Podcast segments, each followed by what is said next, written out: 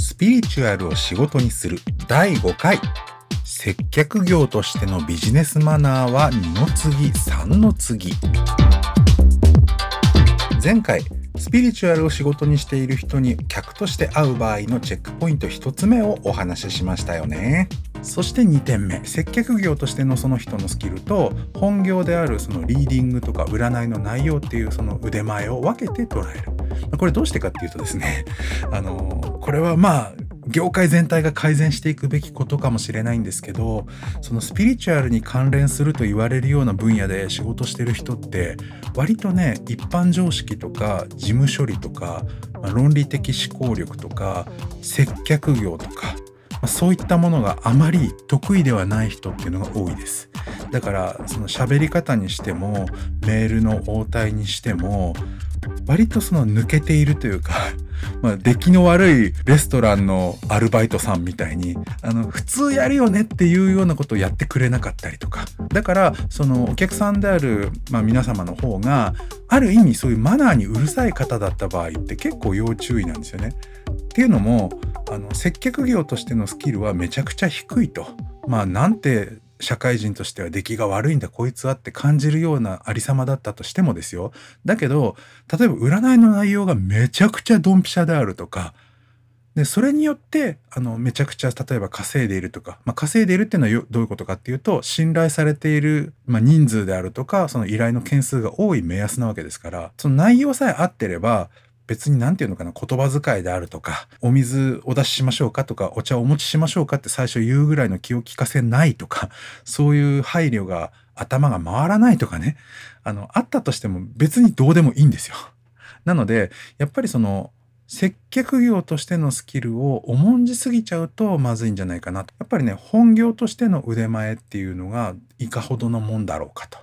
いうところで見た方がいいんじゃないかなとある意味接客業としてのその人が大したことないなって感じたらチャンスでもあるわけですよ。だって自分はこれからプロになろうとしてるわけですよね。で、もしですよ、あの最低賃金ともいえる時給6000円、大体そのくらいのお金でやってる人がものすごいプロフェッショナルだった場合、自分これからデビューとかできないでしょ。もしくはそのデビューする最低賃金のハードルがめちゃくちゃ高いってことになりますよね。だからそこを目指すっていうことがすごく難しいっていうことの目安にもなっちゃうわけです。だからあこんなに何て言うのかな？周辺の業務というのかな？受付であるとか応対であるとかっていう本質的なそのスピリチュアルな仕事の内容以外のところがあんまり大したことがない場合ですよ。それは自分にとってチャンスだと思った方がいいかもしれません。また逆にですね、えっと、結構ね、その、接客業のうまさで食っている、まるでなんかこう、クラブのホステスさんみたいな、何かその、居酒屋とか小料理屋のおかみさんみたいなうまさで食べてる人っていうのは結構実はいたりします。口のうまさで食べてるっていうところがあるんですよ。だからどっちかっていうとそういう方の場合、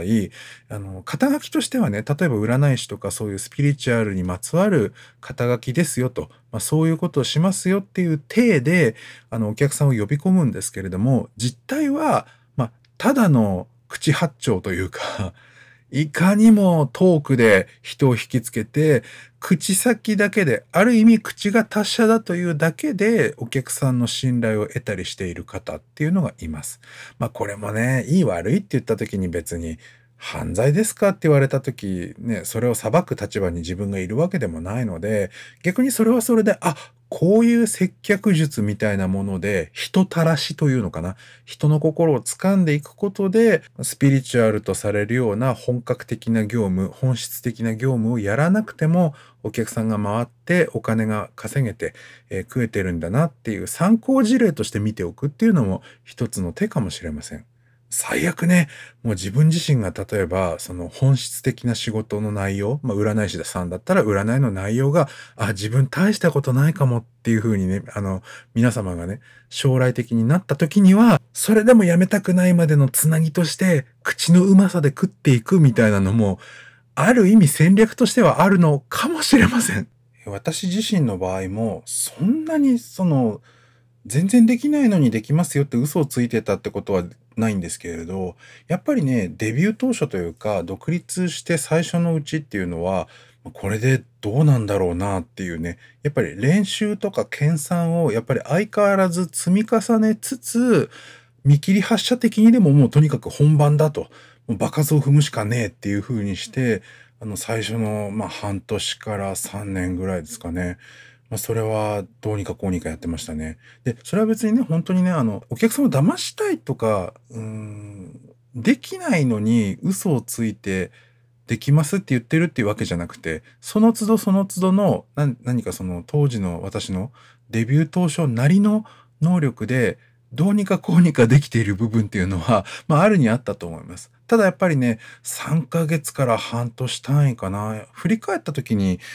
あ、前と比べて俺上手くなったなっていうのが、わかるんですよね。やっぱりプロはプロとしてやっぱりそれはデビューした後でもレベルが上がっていくもんだと思うのでね。まあ、そうじゃないと困りますからね。